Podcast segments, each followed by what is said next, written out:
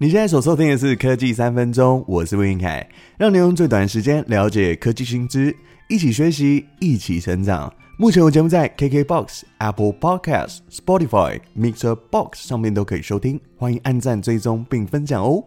这周要来看到的是台积电的市值来到六千七百零四点四亿美元，跻身全球前十大市值公司，连带影响在上周台股迎来开工行情，台积电一开盘就来到了最高七百零九元。上周五开盘的时候呢，盘势就平平，然后开始走低，在二月二十号来到六百八十七元。几个在今年已经知道的利多消息哦，跟大家分享。第一个是台积电日本熊本厂，被称为日本先进半导体制造 JASM，在台湾时间这周六二月二十四号就会开幕。再来是苹果会推出 Mac 还有 iPhone 全新一代的 M 四还有 A 十八的处理器，预估会大幅提升 AI 运算的核心数。外媒也推测，iOS 十八会是有史以来有重大功能更新的 iOS 作为系统之一哦。那另外 AI 的功能呢？因为过去都是靠神经网络机器学习来做实现的，这也会使得台积电三纳米的制程订单量会接近百分之八十。还有 AI 的伺服器，伟创、广达、鸿海也都会需要用到 AI 的晶片。所以他们都表示，在第二季的时候呢，会随着 H 二十的这个系列开始放量，会有所成长。那再来 AI PC 的部分呢，可以期待的是品牌厂宏基、华硕。微星、技嘉在上半年度的时候会陆续推出 AI 产品，还有智慧型手机这个战场其实也不容小觑哦。除了三星的 Galaxy S 二十四，在今年度呢也会有非常多的 AI 手机陆续推出，所以长期来看呢，台湾的电子股半导体产业目前的业务呢还是有获得不错的收益啦。那但是要注意呢，目前这种盘势呢，在短线操作上面呢，要小心注意。像是台积电已经位处于高价位的个股呢，我自己会站在卖方，不会大力的买进，而是会改买一些比较低价的 AI 股，或是可以参考持有台积电的占比 ETF，像是零零五零啊、零零六二零八、零零九二三。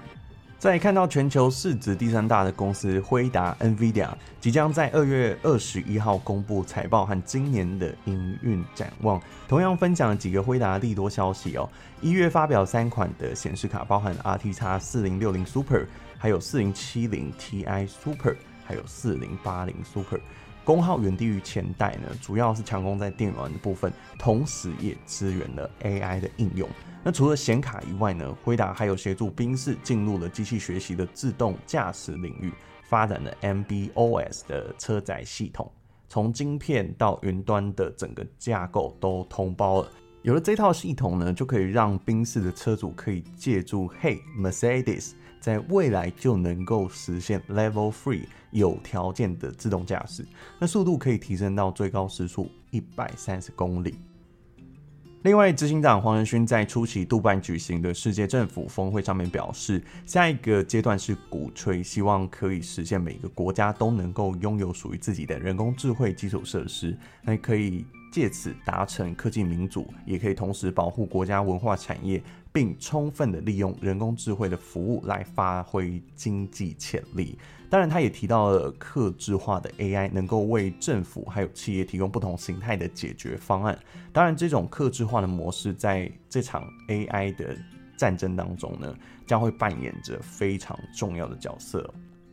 随着 AI 多头发展，不管是技术或者是商业方案的策略越来越明确，OpenAI 也推出了新的模型 Sora，进军影片生成的领域。看完了官方试出来的影片，你应该会非常的惊艳，因为它生成的影片哦，非常非常自然，能够像是电影般，或是像手持稳定器一样的运镜，同时又保有这些生物特征哦。那另外，OpenAI 执行长奥特曼还有一个大梦，就是他希望可以建立起一个超大型的 AI 生产晶片的工厂，正在与阿拉伯联合大公国的投资者，还有晶片制造商台积电。讨论协商合作，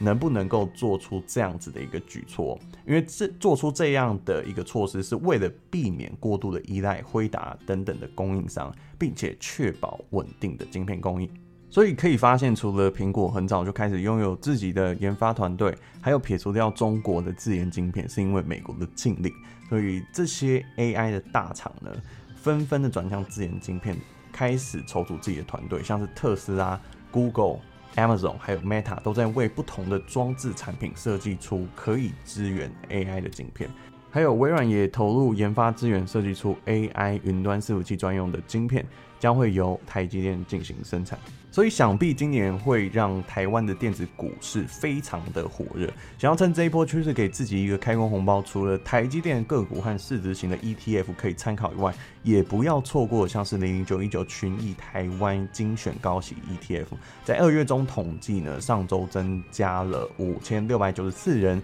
继续蝉联冠军的人气王。其他热门的还有零零九二九、零零八七八，也增加了千人以上。好了，以上就是今天的节目内容，希望你会喜欢。喜欢的话，别忘了可以订阅我的 YouTube 频道，有实用的教学影片，还可以收听科技三分钟。我是文凯，我们下次再见，拜拜。